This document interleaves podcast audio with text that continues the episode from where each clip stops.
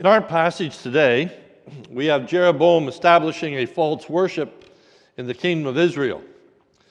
The nation had been divided geographically, it had been divided politically, and today we're going to see that it's divided religiously. But why did that religious division come about? Why did Jeroboam establish a false religion in Israel? The answer to that question is very informative and instructive for us concerning the nature of false worship. For to understand this passage is a means to guarding ourselves from easily falling into false worship. We begin with some background. It must be remembered that Jeroboam had been made king over Israel by God.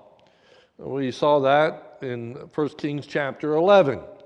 God had said to Jeroboam through God's prophet, 1 Kings 11 37, and I will take you, and you shall reign over all that your soul desires, and you shall be king over Israel. So Jeroboam has been established as king over the ten northern tribes by God.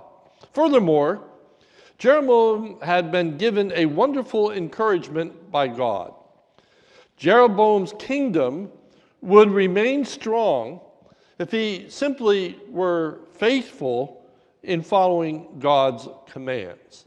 In 1 Kings chapter 11 verse 38 and it says and if you will listen to all that I command you and will walk in my ways and do what is right in my eyes by keeping my statutes and my commandments as David my father did I will be with you and will build you a sure house as I built for David and I will give Israel to you.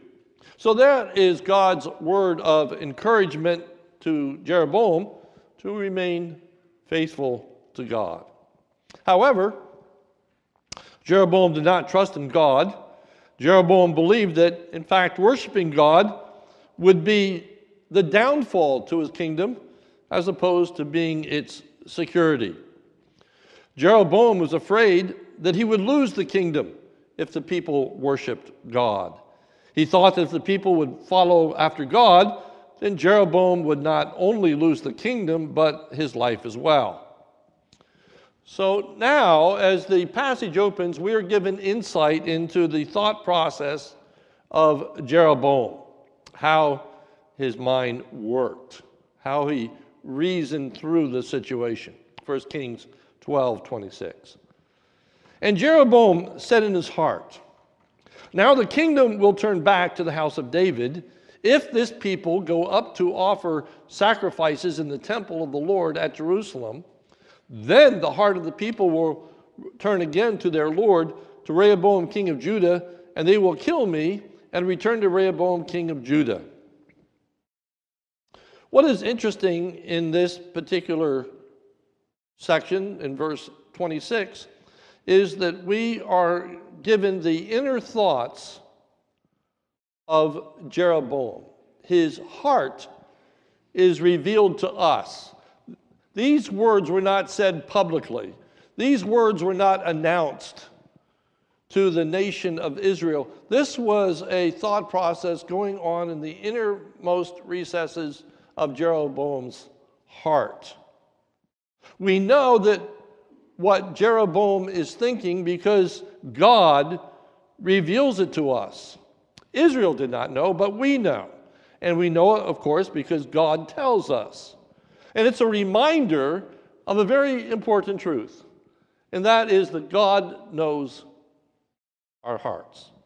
He knows our thoughts. The scripture says, even afar off, even before they come into our mind, even before we think them, He knows what we're going to think. Jeroboam's heart was not hidden from God, but it was hidden from Israel. The people do not know what's motivating Jeroboam.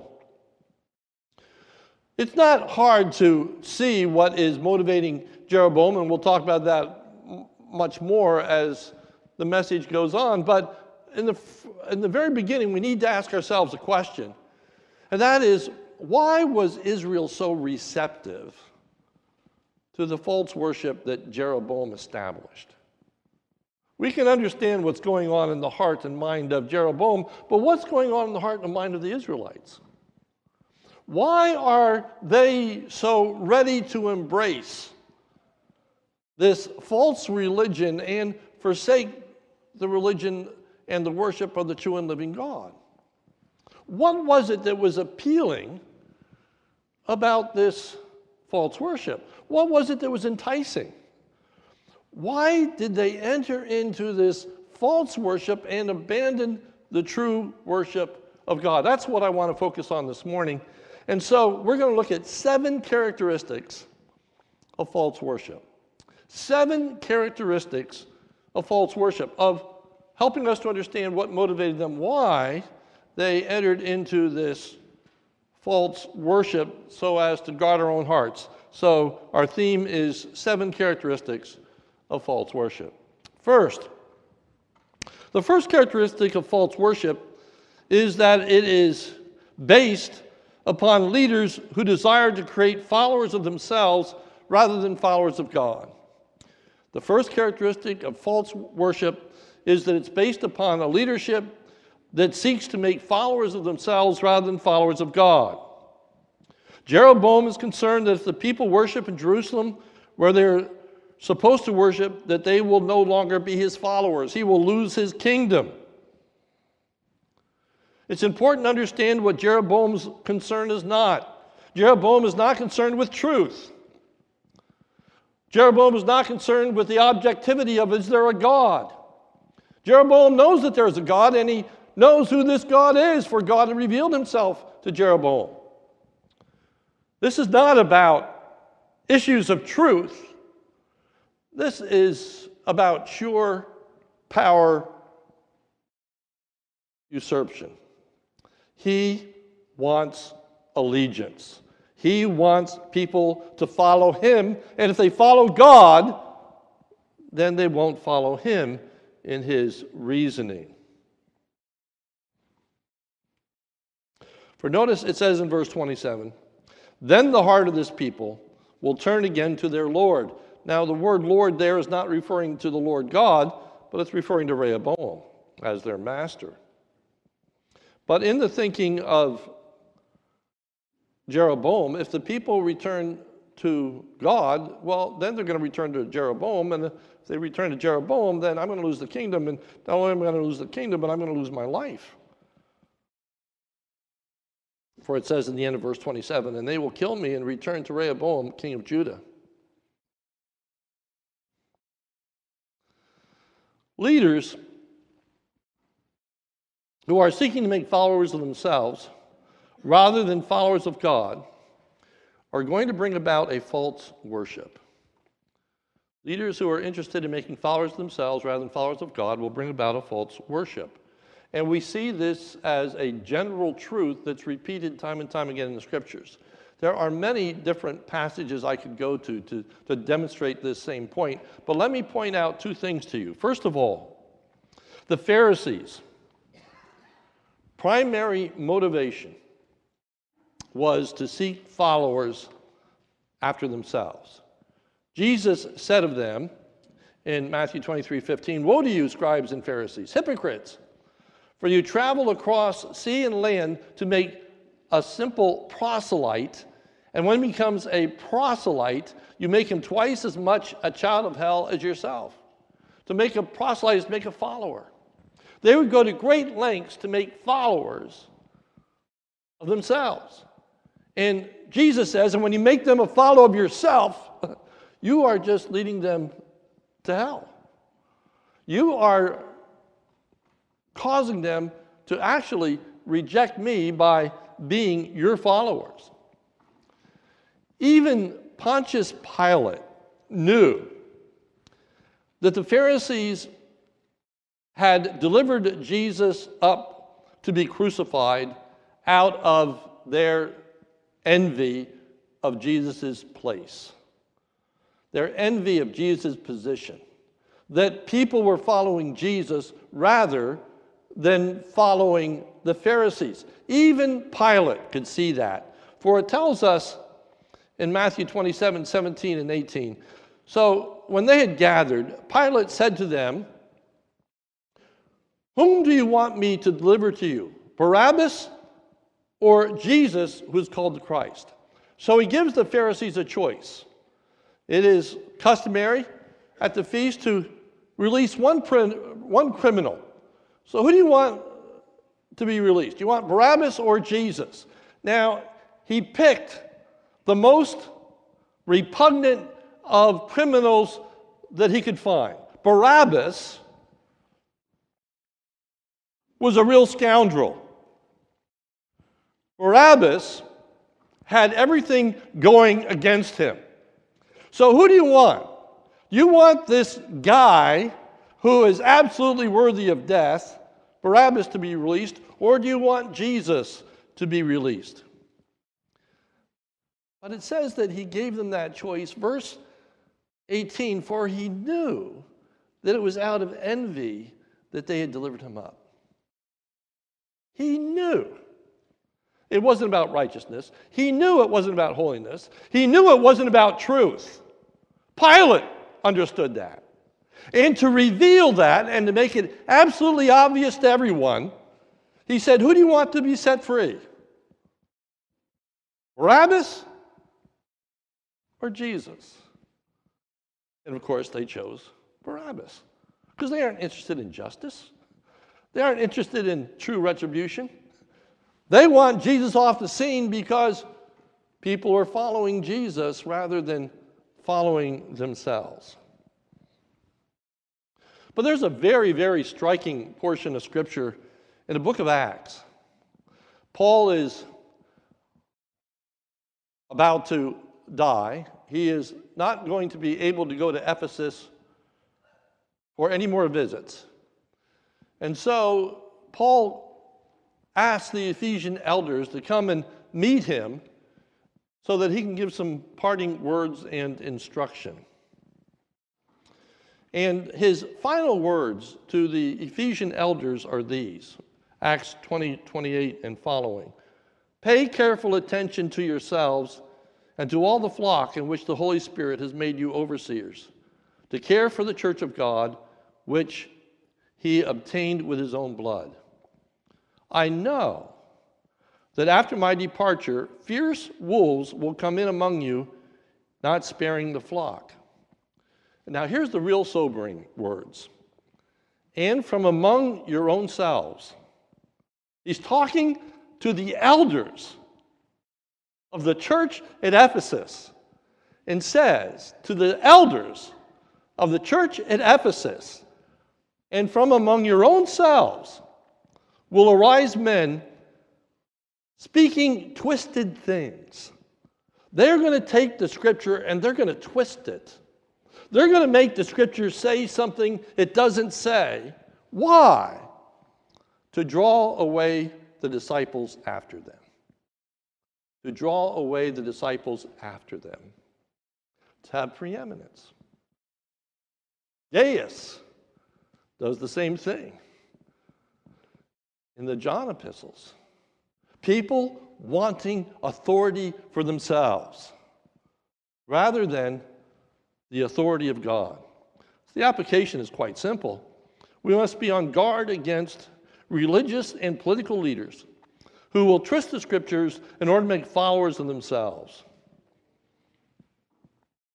It happens all the time. People seeking followers of themselves and unfortunately, Christians are too easily duped and fail to see that these leaders are seeking to make followers of themselves rather than pointing people to Christ. They are pointing people to themselves, and they want followers. And the way to do that, they have to somehow depart from the truth and get people to depart from the truth along with them.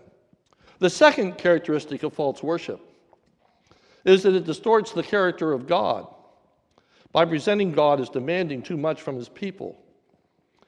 Now, note the way that Jeroboam sells his false worship to the people as to paint God as too demanding. 1 Kings 28, 12 28. So the king took counsel and he made two calves of gold and he said to the people, You have gone up to Jerusalem long enough. You've gone up to Jerusalem long enough. I think the NAS makes it a little more clear when it translates it this way. It is too much for you to go up to Jerusalem. It's too much for you to go to Jerusalem. That's a long way. That's a long way. I can't believe that God is asking you to travel all the way to Jerusalem. You don't want to do that. You don't want to do that. That's, that's too far. Now, this was actually pretty clever. For if you remember, Jeroboam had become king over Israel because the Israelites had said to Rehoboam that his father Solomon had been too demanding as king. And they said, if you just lighten up a little bit, we will be your followers. And his response was, Whereas my father laid on you a heavy yoke, I will add to your yoke. My father disciplined you with whips, but I will discipline you with scorpions. And that was the straw that broke the camel's back, and that's when the people revolted, revolted against um, Rehoboam. Now, he represents God in the same light as was represented Rehoboam. God is too demanding of you. God is asking too much of you. Traveling all the way to Jerusalem just to worship, that takes time, that takes resources, that interrupts your life, your work. You don't want to do that. It's interesting, this whole concept of a yoke.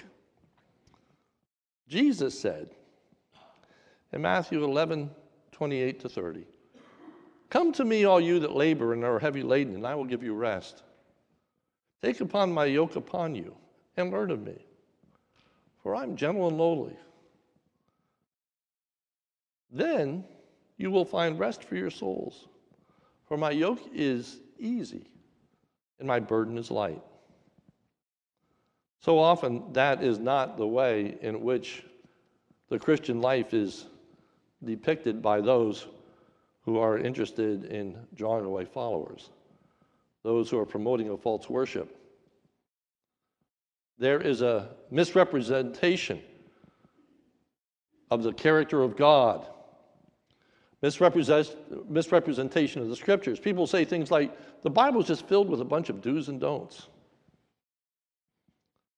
If you're a Christian, you're never going to have any fun. Life is miserable, life is hard. God is demanding. God is this cruel judge.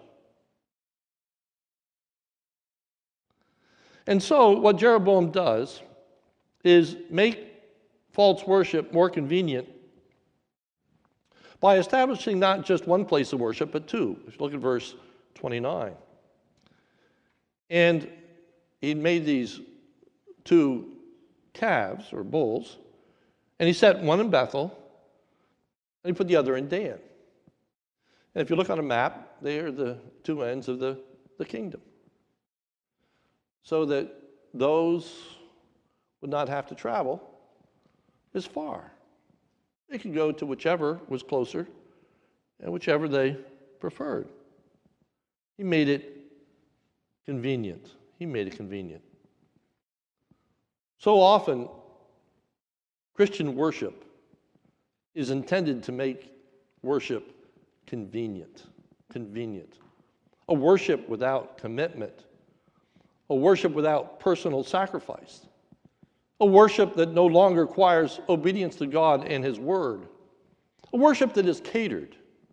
Nothing is required. The worshiper isn't expected to give of their time their energies, their resources. They just come, observe, participate, take in, celebrate, enjoy, and leave. And nothing is really required of them as far as real commitment or work or participation. It is an event that is simply enjoyed. Simply enjoyed. It's convenient. The third characteristic of false worship is that the attributes The acts and the goodness and provision of God are attributed to another. One of God's great acts, of course, was delivering the people of Israel out of the land of Egypt. It is one of those great life changing events and nation changing events. It really was a defining moment for the children of Israel that they were able to be taken out of the bondage of Egypt and brought into the promised land where now they have been established and they are a part of the kingdom. This was God's great work. But notice what Jeroboam says in verse 28. So the king took counsel and made two calves of gold. And he said to the people, You have gone up Jerusalem long enough. Behold your gods, O Israel, who brought you up out of the land of Egypt. These calves, these are your gods who brought you up out of the land of Egypt. Well, of course, they did not bring the children of Israel up out of the land of Egypt. But that's who was given the credit. That's who was given the glory. Worship these calves, for they brought you up out of the land of Egypt. How that ever could fly, we'll talk about later, but one must quickly go back and realize that we heard something like this before. Aaron had made a golden calf. And he tells us in Exodus 32, verse 4 and he received the gold from their hand, fashioned it with a graving tool, made a golden calf, and they said, These are your gods, O Israel, who brought you up out of the land of Egypt. Attributing the acts and works of God to another is nothing new. And while false worship is seen to be novel or new or clever, there's nothing new under the sun. And the heresies that are presented today are the same heresies that were seen down through the church ages. You can just dust off. And those things have different labels, but they have the same roots. Even this false religion did.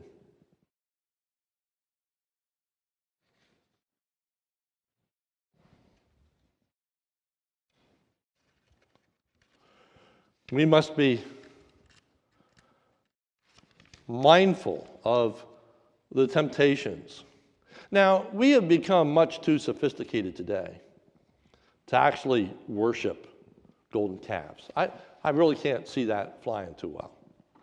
I, I don't think if we would, you know, bring some golden calves in here that I could sell you that these are the gods who done anything for you and certainly have not died on the cross and accomplished your salvation. We're, we're way sophisticated, way, way, we're not going to get involved in that kind of idolatry. However, there is a much more subtle idolatry today. That is man centered worship man centered worship. And rather than ascribing the acts of God to calves, they are ascribed to human leaders. They are ascribed to those that are in authority. They are given the credit, they are given the praise. So, if this worship were being established today, it would focus upon Moses and what Moses had done for the nation of Israel, and how Moses had led the children of Israel out of Egypt, and how Moses had provided for them. And interestingly enough, you get to the New Testament, and the Pharisees said, Moses gave us bread to eat. Moses never gave the children of Israel bread to eat. God gave Israel bread to eat. He wasn't even a mediator. He didn't even speak for God so that the bread appeared. It was God and God alone. But the Pharisees were attributing it to Moses. Well, we live in a day and age in which more and more God is re- being removed from worship and being replaced by man. And people are being worshiped. Leadership methods are being example, examined and exalted. So, if it were today, we'd want to look at the characteristics of Moses. What kind of Moses was? What kind of servant was he? How did he bring to pass a following? How did he gather people? What was it about his character? What was it about his personality? What was it that made him the leader that he was? And what kinds of things can we do that can incorporate Moses' leadership style? How could we make our church more like Moses' governance of the children of Israel in the land of Egypt?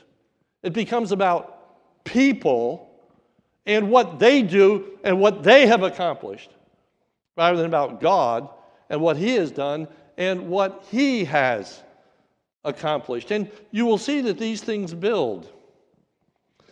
They build. Fourth, the fourth characteristic of false worship is that it is in fact sinful. The worship itself was sinful, verse 30. Then this thing became a sin. This thing became a sin. We live in a, a day and age that teaches that all worship of any kind is acceptable to God. Our culture celebrates diversity. And in many circles, the, the church has embraced the same kind of diversity that the, our culture practices. That is, that there is a high view of diversity that celebrates the different worship styles and gods. And it is popular to have worship services that would include Christ and Buddha that would bring Hindu and Christian together, that would offer prayers and homilies to celebrate one people worshiping the way that they are led, the way that they believe that they should honor their God. And that's viewed as wonderful. But God rejects it. But God doesn't accept that. But it is not pleasing to God. In fact, it brings God's rebuke. We will look next week at God's response to this false worship. That's next week. I'm not going to go there today. But it is rebuked, it is rejected by God. And then the irony of it all is that the people become committed to this false worship even though they had been they had failed to be committed to the worship of the true and living God. For it tells us in verse 30, then this became a sin, for the people went as far as Dan to be before the one. There's a number of reasons for that. One of them is because this worship in Bethel is going to be destroyed. That's next, next week. But now they've got this place that's all the way at the very end of the kingdom. And they're going to go all the way over there. When it was too far to go to the center of the kingdom to worship in Jerusalem, now they're going to hightail all the way to over the end. The irony of ironies. The irony of ironies. And Jeroboam doesn't think that's too much to ask.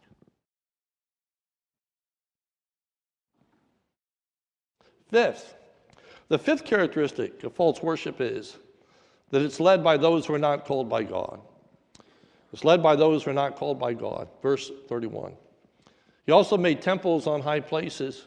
And now these words, and appointed priests from among all the peoples who are not of the Levites. The Levites were God's chosen priests. They were the family that was to exercise the religious duties and functions in the nation. They were the ones that would be teachers of the law. They were God's chosen instruments. Rehoboam purposefully, purposefully made priests of those who were not Levites. Levites would have been a problem. The Levites knew the Word of God. The Levites were well aware of what the Scriptures said and what the Scriptures demanded. And so he put people in place who would not know the Scriptures and would not know the laws in the way in which the priests did. And furthermore, would be exalted, for they now would have a place that they never had a chance of having. Under the true worship of God. Now, people could be priests who previously could not be priests. That was very appealing. That was very appealing. Now, anybody could be a priest, anybody could be a leader, anybody could be an authority. Sounded pretty good. We live in a day and age in which there is a real disdain for the ordination process of people being examined as to whether or not they are truly called of God to be pastors and leaders in churches. There is a, a question that's asked of every individual that is going to be ordained in the Bible Fellowship Church, and the question is this Have you been inwardly persuaded, as far as you know your own heart, to seek the office of the Christian ministry in response to God's call? out of love for Him and a sincere desire to promote His glory in the gospel of His Son? Are you responding to God's call? Has God called you? Not have you been elected by numerous people, but has God called you? There is a, a tremendously lack if I can use that kind of phrase, phraseology, an appreciation for theological training. Not all megachurches, but there are quite a number of megachurches whose senior pastors, if you will, if you, if you just look at them on the website, you will come to realize that most of them don't have theological training whatsoever. They usually have MBAs degrees in business administration.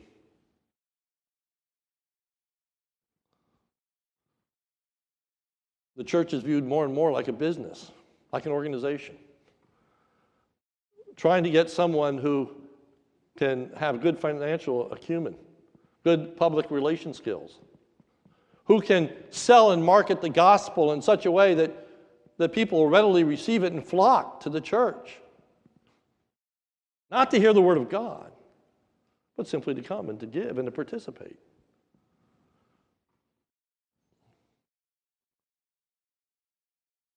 And yes, there's even an intention many times of not preaching the Word of God because that turns some people off.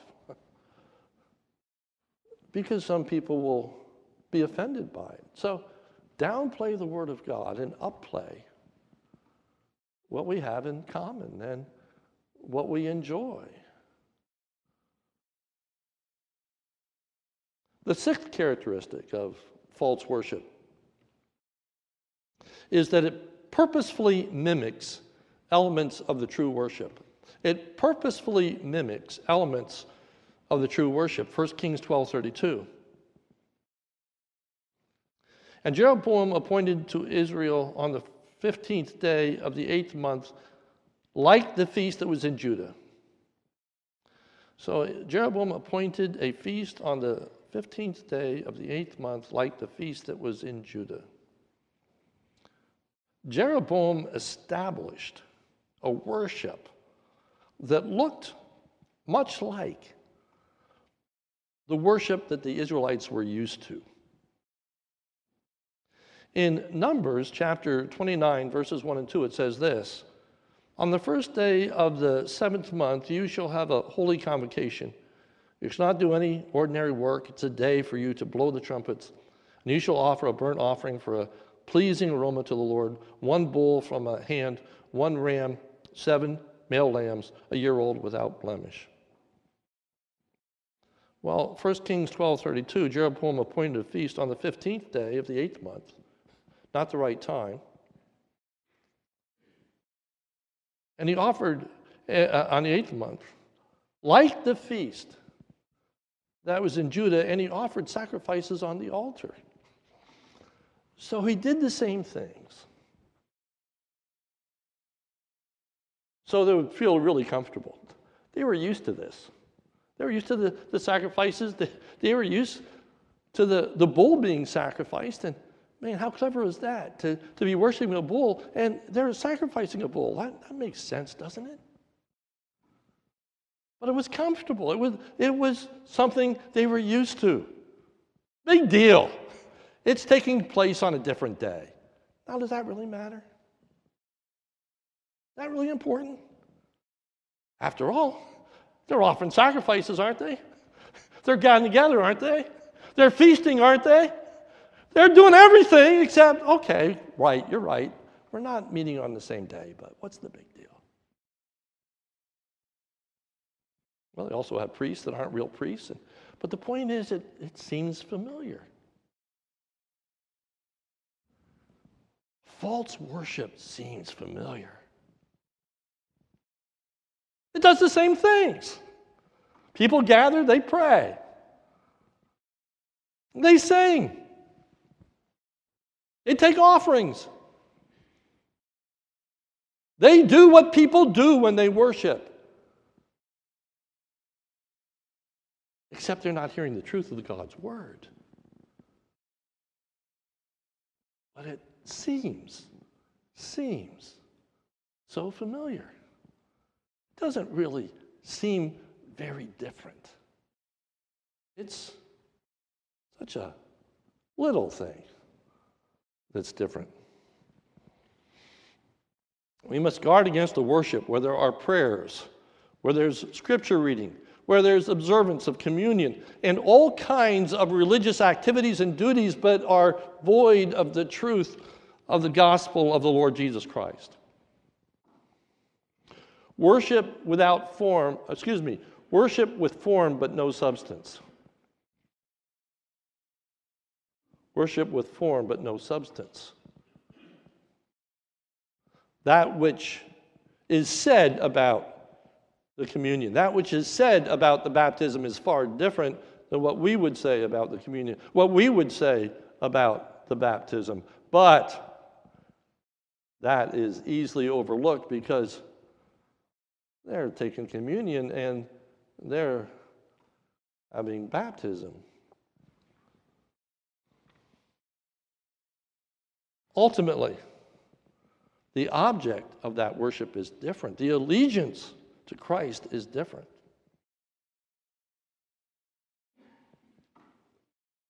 So that actually it is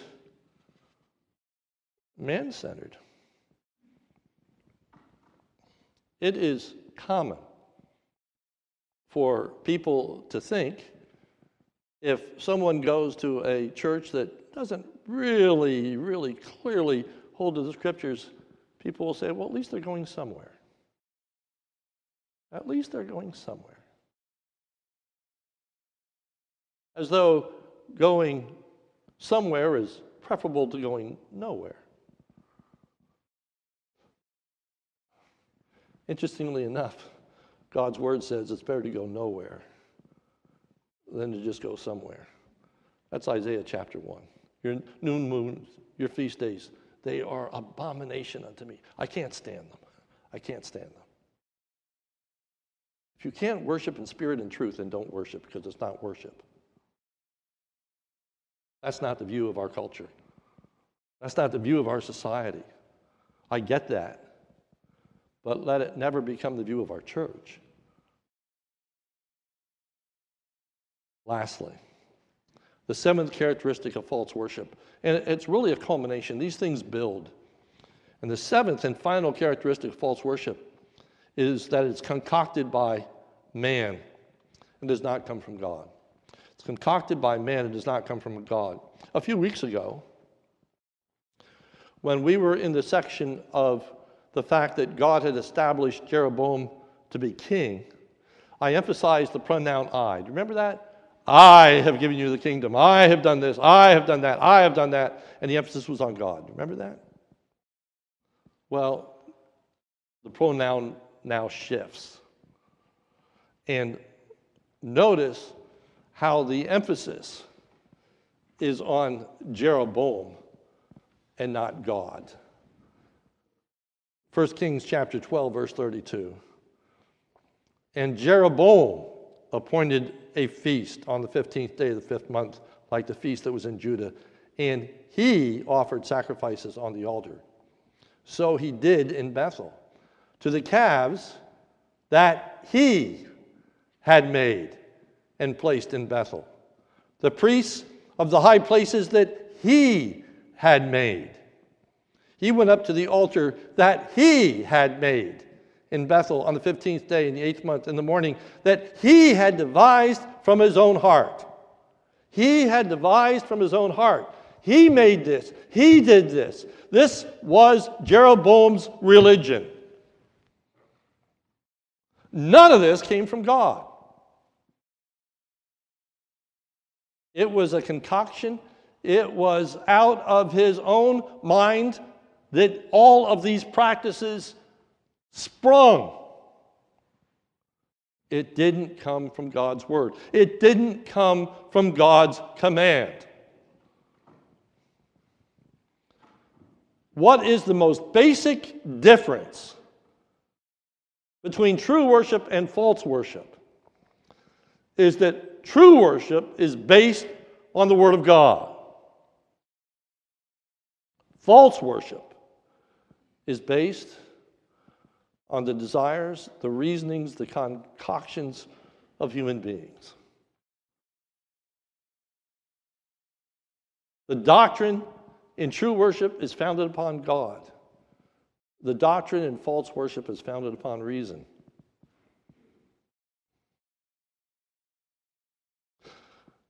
True worship is God centered. False worship is man centered and human centered. True worship exalts God. False worship exalts the human leaders and the worshipers.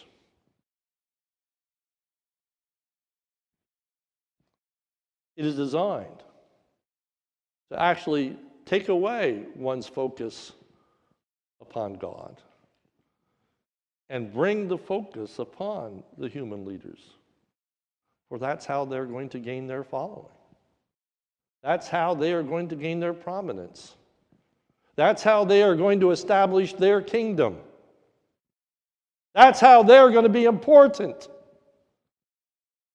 And that's how you're going to become obligated to them and you're going to think you need them. But you don't need a human leader. God is your leader. God is the head of the church. Jesus is the head of the church. And all glory and honor and praise belongs to Him. And we never can be a follower of human beings. We're followers of God. And always be aware of that selfish desire that is present within leaders to make followers of themselves rather than followers of God. And even as Paul warned the Ephesian elders, I would say, even to us as leaders, we need to guard our hearts. That we don't want people to follow us, but we want people to follow God. We're not establishing our kingdom, we're establishing His kingdom. And we're pointing people not to what we have done, we're pointing people to what God has done. Don't be taken in by false worship. Worship the true and living God and Him alone. Let's pray. Almighty God, we rejoice in who you are. We rejoice in what you have done.